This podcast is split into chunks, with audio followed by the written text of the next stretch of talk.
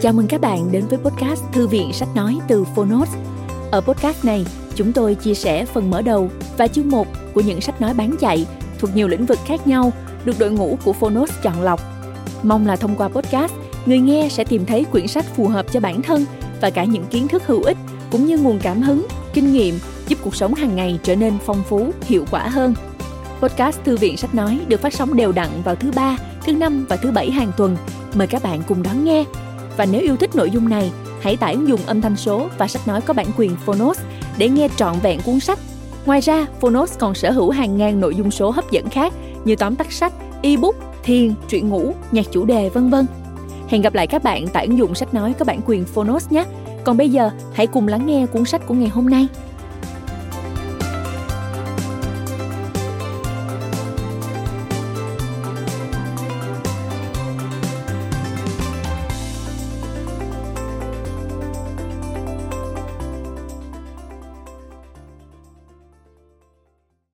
Bạn đang nghe từ Phonos. Kể chuyện cuộc đời các thiên tài. Beethoven, nhà soạn nhạc cổ điển vĩ đại thế giới. Biên soạn Rasmus Hoài Nam. Độc quyền tại Phonos. Phiên bản sách nói được chuyển thể từ sách in theo hợp tác bản quyền giữa Phonos với công ty cổ phần văn hóa giáo dục Tân Việt.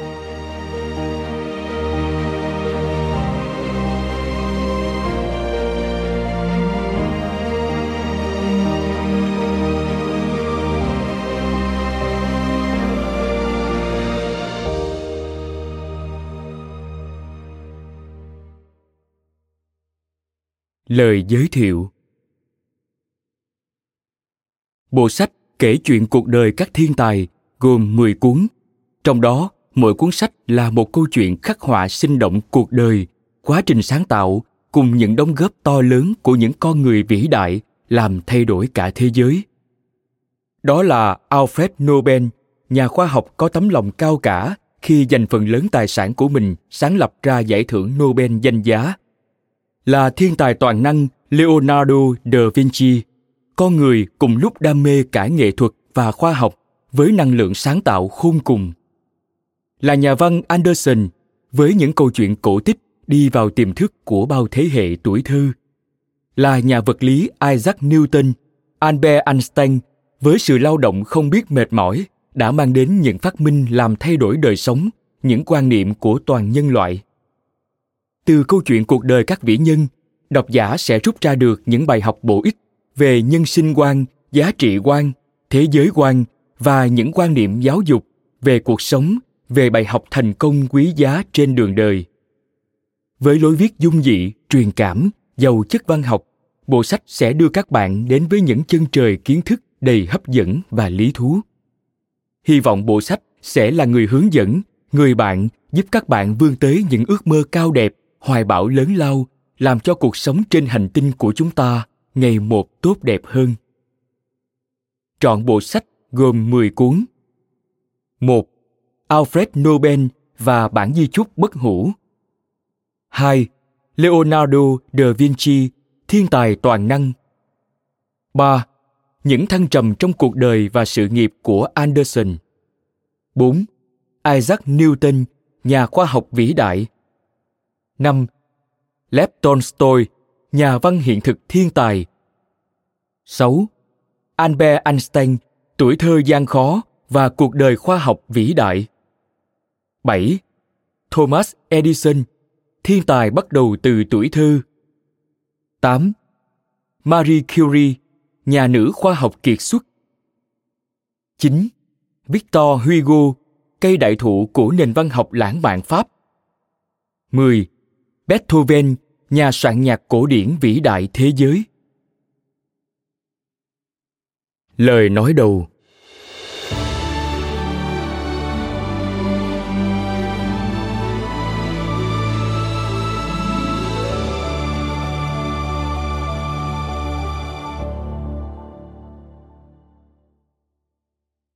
Ludwig van Beethoven sinh ngày 17 tháng 12 năm 1770 mất ngày 26 tháng 3 năm 1827, là một nhà soạn nhạc cổ điển người Đức. Ông là một hình tượng âm nhạc quan trọng trong giai đoạn giao thời từ thời kỳ âm nhạc cổ điển sang thời kỳ âm nhạc lãng mạn. Ông có thể được coi là người dọn đường cho thời kỳ âm nhạc lãng mạn. Beethoven được cả thế giới công nhận là nhà soạn nhạc vĩ đại nhất, nổi tiếng nhất và có ảnh hưởng tới rất nhiều nhà soạn nhạc, nhạc sĩ và khán giả về sau.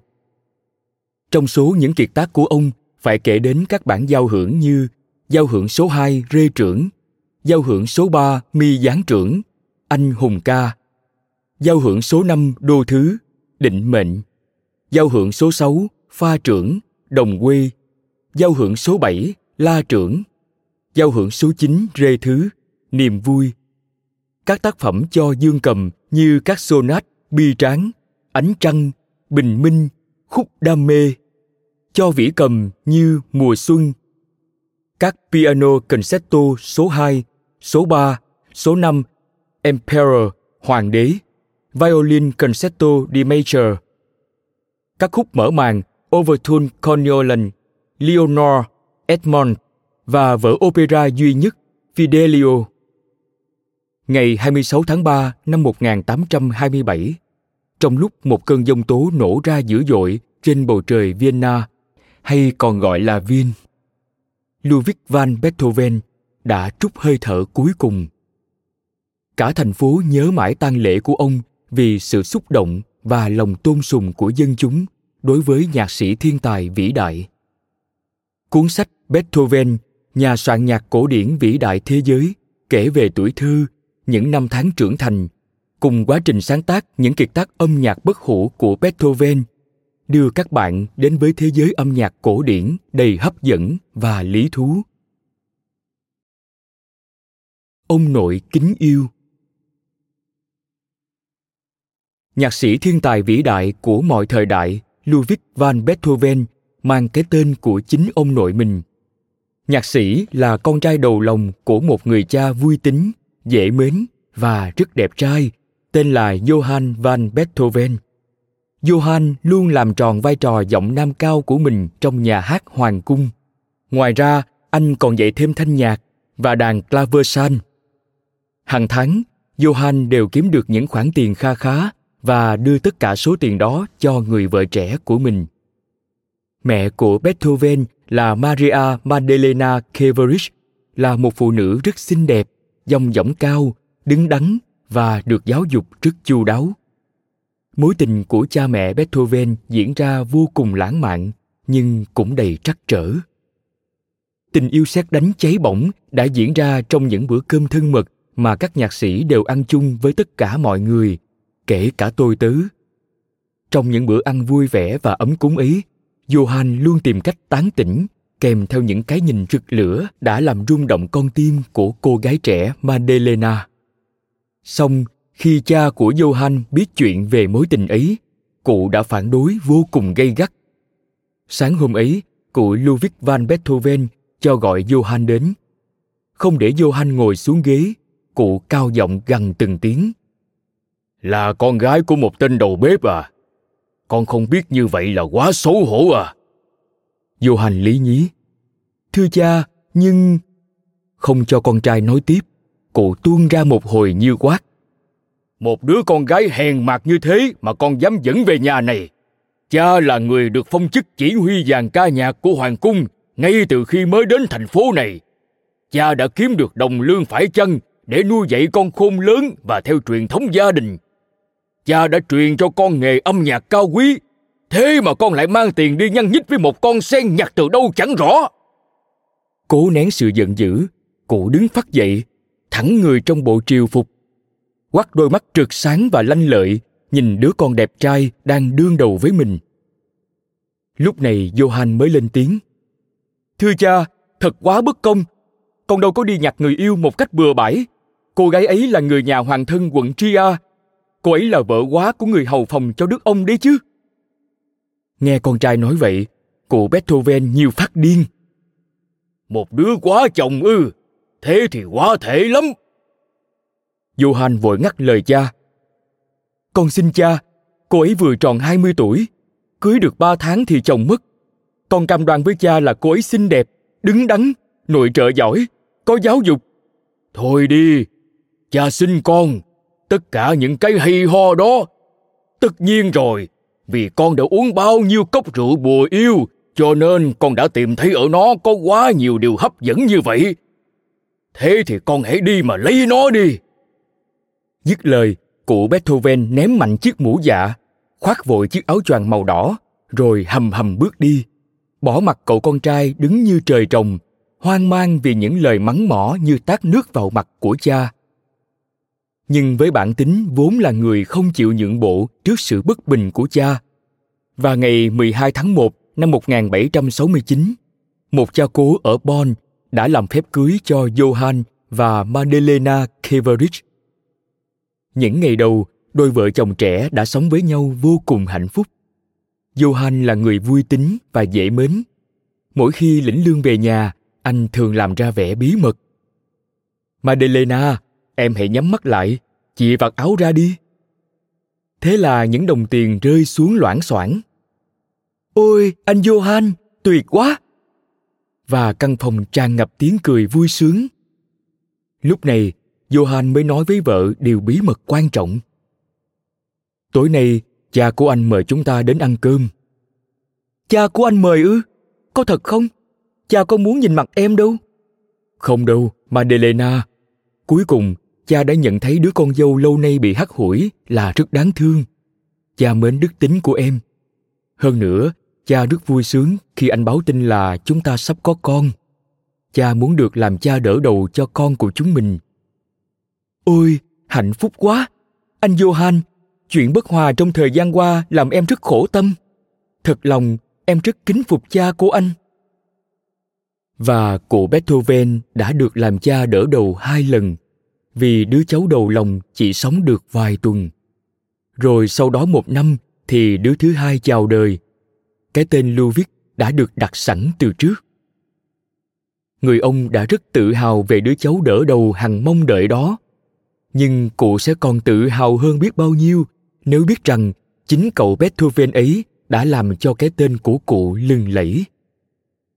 Ông cụ và đứa cháu nội cùng tên đã có biết bao nhiêu là kỷ niệm thân thương của tình máu mủ ruột rà mỗi lần ở bên nhau, hai ông cháu có quá nhiều chuyện để tâm sự đó là những niềm vui bất tận không bao giờ cạn. Ông ơi nhà của ông đẹp quá. Những tấm thảm êm chân này nhà cháu không có. Bát và đĩa vẽ hoa đủ các màu của ông thì cháu không thấy có ở đâu.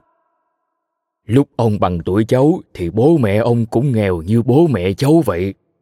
Trong nhà chỉ đủ ăn thôi. Ông lên năm tuổi thì cha của ông đưa ông đến nhà thờ để học nhạc với người đánh đàn organ. Ở ngay tại Bon đây hả ông? Không, ở Malinesk. Thầy giáo của ông nghiêm khắc lắm. Mỗi khi đàn sai, ông đều bị thầy giáo dùng thước ghè vào tay rồi cháu cũng sẽ như vậy một vài năm nữa ông sẽ đưa cháu tham gia vào đội hợp xướng của nhà thờ giống cha cháu khi còn bé và cháu sẽ học đàn dương cầm và đàn organ. Ngồi lọt thỏm trên đùi ông nội cậu bé âu yếm nhìn khuôn mặt phúc hậu đầy nếp nhăn của ông như muốn khắc sâu vào trí nhớ. Ông ơi ông hát đi cháu rất thích nghe ông hát. Cụ Ludwig nhẹ nhàng đến ngồi trước cây đàn dương cầm và cậu bé cũng lon ton chạy theo rồi leo lên ngồi trên đùi ông. Cháu thấy không, trên mặt đàn có những phím đen và phím trắng, giống như đàn cù có con đen và con trắng vậy. Phải học để nhấn đúng vào phím đàn, không được nhầm lẫn. Và người ông, người nghệ sĩ già, bằng giọng nam trung rất ấm, vừa hát vừa cầm những ngón tay bé xíu của cháu nội ấn lên những phím đàn hay quá ông nhỉ cháu cũng rất muốn học đánh đàn việc này khó lắm đấy cháu ạ à. rồi có lúc cháu sẽ chán thôi, bây giờ ông cháu ta ra bờ sông ryan chơi đi bàn tay bé nhỏ lọt thởm vào lòng bàn tay to lớn và hai ông cháu Ludwig vui vẻ lên đường. Cậu bé rất đổi tự hào khi được nhảy nhót, nắm tay và cùng đi dạo với ông nội ông nội tuy đã già nhưng vẫn uy nghi trong chiếc áo choàng màu đỏ hai ông cháu đi qua cổng thành cũ rồi bước theo con đường chạy dọc bờ sông thành phố bon được bao bọc bởi những thành quách lâu đời thành phố có nhiều con đường nhỏ dẫn ra bờ sông Bryan hoặc ra phía ba cửa ô. Trên bảy ngọn đồi viền kính chân trời là những ruộng nho để làm rượu ngon nổi tiếng. Những chiếc thuyền mũi tròn xuôi ngược trên dòng nước. Người, ngựa và có cả những người phụ nữ ra sức kéo thuyền mỗi khi ngược gió, trong khi những chiếc bè gỗ dài ngoẳng vẫn trôi về xuôi. Cậu bé Luvic vô cùng thích thú với cảnh nhộn nhịp ấy. Cậu càng thích thú hơn khi được đùa nghịch trên bãi cát ven sông. Còn ông nội thì mãi chuyện trò với vài người quen biết. Hôm nay thì cậu bé 4 tuổi Luvic phải ngồi ở nhà. Cậu buồn phiền hỏi bố Johan. Con muốn sang nhà ông chơi, con muốn được chơi với ông. Không được, con sẽ làm ông mệt. Ông đang ốm, con ra ngoài sân tự chơi đi. Tiêu nghỉu, Luvic buộc lòng phải nghe lời cha và đi ra ngoài. Nhưng chỉ sau đó vài ngày, cậu còn buồn phiền và đau khổ hơn nhiều khi thấy cha mẹ mặc tang phục toàn màu đen. Mẹ Madelena buồn phiền âu yếm nói với cậu. Con sẽ không bao giờ còn được thấy lại ông nội thân yêu nữa, Luvic ạ. À. Luvic không hiểu rõ lắm lời mẹ nói. Thỉnh thoảng cậu vẫn khóc và đòi đến chơi với ông nội rồi sau đó dần dần những thứ xinh đẹp trước đây cậu thường ngắm nghía ở nhà ông nội nay lại thấy chuyển về căn nhà bé nhỏ của gia đình cậu cậu rất vui khi được gặp lại những người bạn cũ đó là những tấm thảm ghế bành bát đĩa và những lọ hoa.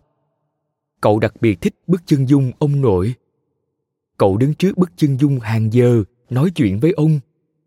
Cậu nhiều lúc tức tối, dậm chân, vì mãi không thấy ông nội trả lời khi cậu hỏi một việc gì đó. Cuối cùng là chiếc đàn dương cầm được chuyển về nhà. Ludwig kiển chân, cố với tới nắp đậy đàn cừu đen và trắng. Nhưng cậu còn bé quá, không dám bảo cha dạy cho cách đánh đàn không những thế nhiều đồ đạc chuyển về đã làm đảo lộn trật tự các phòng rồi mọi việc hàng ngày cũng đảo lộn vì giờ đây Ludwig có thêm đứa em nhỏ. Thằng bé khóc suốt ngày nên mẹ không lúc nào rời nó được. Bố luôn tranh luận với mẹ về những chuyện bất công với thái độ bực dọc, câu có. Nhất là chuyện Ludwig không sao hiểu được vì sao cha cậu lại không được chấp nhận thay thế ông nội để chỉ huy dàn nhạc hoàng cung. Thời gian cứ thế trôi đi. Giờ đây Ludwig đã gần 6 tuổi cậu có trách nhiệm phải trông nom em mỗi khi mẹ bận công việc hay nấu ăn. Ludwig trông nom em trai một cách tận tình, dỗ dành khi em khóc hoặc vui đùa để em cười. Mỗi khi đặt em vào chiếc nôi gỗ và ru em ngủ xong, Ludwig thường đi vòng quanh chiếc đàn dương cầm. Cậu luôn đắn đo suy nghĩ, làm thế nào để biết được bí mật của những con cừu đen trắng này nhỉ? Làm thế nào để những con cừu ấy ngân lên những âm thanh tuyệt diệu như năm xưa, ông nội thường cầm tay mình nhấn lên các phím đen và trắng ấy? Cậu chán nản vì thấy mình còn bé quá. Nhưng bỗng dưng cậu nghĩ ra một cách giải quyết. Có lẽ bắt thêm một cái ghế đủ thì sẽ với được tới các phím đàn. Thế là cậu thực hiện ngay sáng kiến đó. Ludwig hì hục cố trèo lên ghế đàn cậu quỳ hai chân lên ghế đủ và đứng thẳng dậy để mở nắp đàn. Mở cho nắp đàn bật lên rất khó khăn, nhưng khi cậu đẩy được nắp đàn thì đôi mắt cậu sáng bừng lên vì tất cả những phím đàn như một đàn cừu đen trắng hiện ra, hấp dẫn vô cùng. Trục rè, Ludwig khẽ đặt một ngón tay lên phím đàn. Một âm thanh nhẹ nhẹ rung lên. Rồi cậu nhấn ngón tay mạnh hơn và thay đổi sang phím khác cậu ngây ngất lắng nghe những âm thanh mà mình vừa tạo ra Ludwig đặt cả hai tay lên bàn phím và ghép nối các ngón tay như ngày xưa ông nội vẫn làm. Thật sự vô cùng kỳ lạ, tiếng đàn ngân lên, có lúc du dương như tiếng chuông. Cậu nở nụ cười tràn đầy hạnh phúc. Nhưng có lúc âm thanh phát ra lại giật cục chói tai, rất khó nghe. Cậu nhăn nhó vì cảm thấy khó chịu Giờ đây, mỗi khi ở nhà một mình, lưu viết lại tiếp tục làm những thí nghiệm trên các phím đàn. Cậu cảm thấy thật thú vị khi tự mày mò tìm tòi việc hòa thanh. Nhiều khi đứa em nằm trong nôi gỗ cũng mỉm cười theo khi nghe tiếng đàn của lưu viết Một hôm, trong khi lưu viết đang say sưa với trò chơi hấp dẫn trên cây đàn, thì cửa bật mở.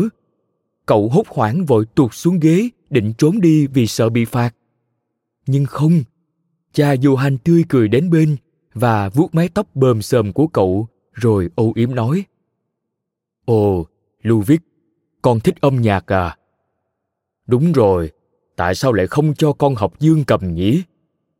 Cậu bé mô ra người Áo khi còn ít tuổi hơn con mà đã làm nên những điều kỳ diệu trong âm nhạc cơ mà. Cha ơi, con có thể học đàn để biết đánh đàn như ông nội và cha được không? Được chứ, được lắm chứ, Lưu Viết. Thế là cha Johan kê một chồng sách lên ghế và đặt Lưu Viết ngồi lên ngang tầm với mặt phím đàn. Cha giảng giải để Lưu Viết hiểu những con cừu đen và cừu trắng này đều có tên riêng. Người chơi đàn không được nhấn lung tung lên chúng mà phải nhấn theo một trình tự nhất định thì mới có được một bản hòa âm hợp lý. Nếu không thì nghe rất khó chịu. Ludwig vô cùng hạnh phúc làm theo lời cha. Cha Johann rất nhẫn nại cùng Ludwig tập đi tập lại ba bốn lần mỗi khi gặp một nhịp nhạc khó. Tự đáy lòng, cậu bé Ludwig rất cảm ơn cha và cậu chăm chỉ làm theo chỉ bảo của cha Johann một cách hết sức vui vẻ.